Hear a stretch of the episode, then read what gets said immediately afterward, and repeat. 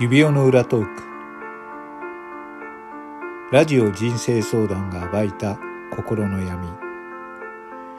今回のラジオ相談は自身の夫婦関係に苦しむ女性からの相談でした。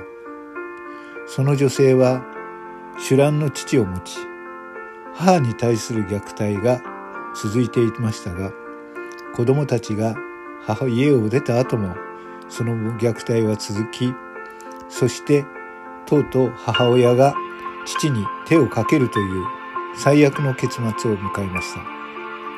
そして母は服役後間もなくして自らの命を絶ちます。そのような生い立ちをかかった、えー、相談者。彼女の苦しみの源はどこにあるのかそれを今回の回答者がその本質に迫ります。それでは最終章をお聞きください。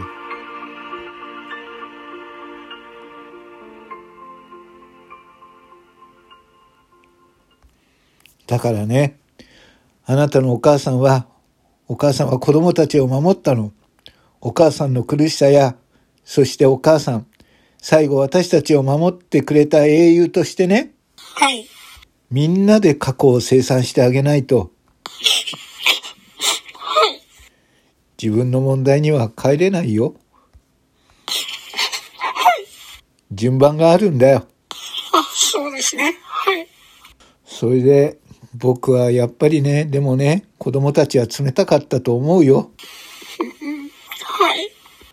自分はそこに関わりさえしなければいいんだっていう形でね。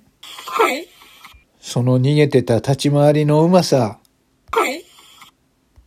はい。それが今のあなたを苦しめてるんだよね。はい。だからもうごまかさないで。はい。お母さん危なかったんだ。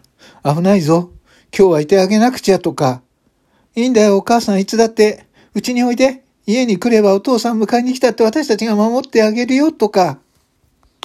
はい。どうして言うことができなかったかっていうことをね。はい。僕はやっぱり悔いてもらいたい。はい。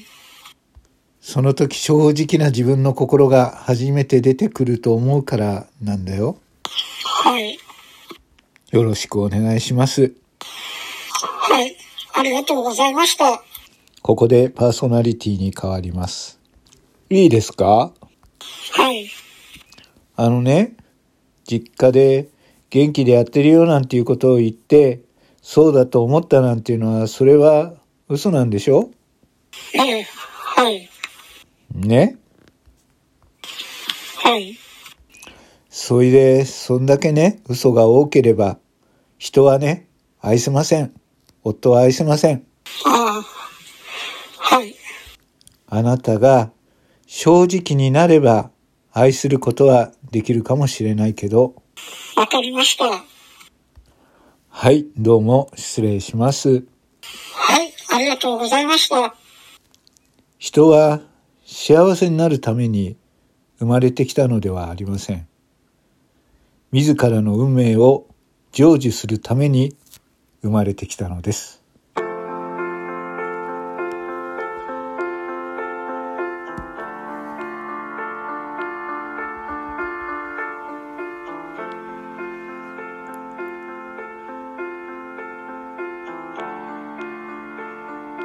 指輪の裏トーク。ラジオ人生相談が暴いた心の闇。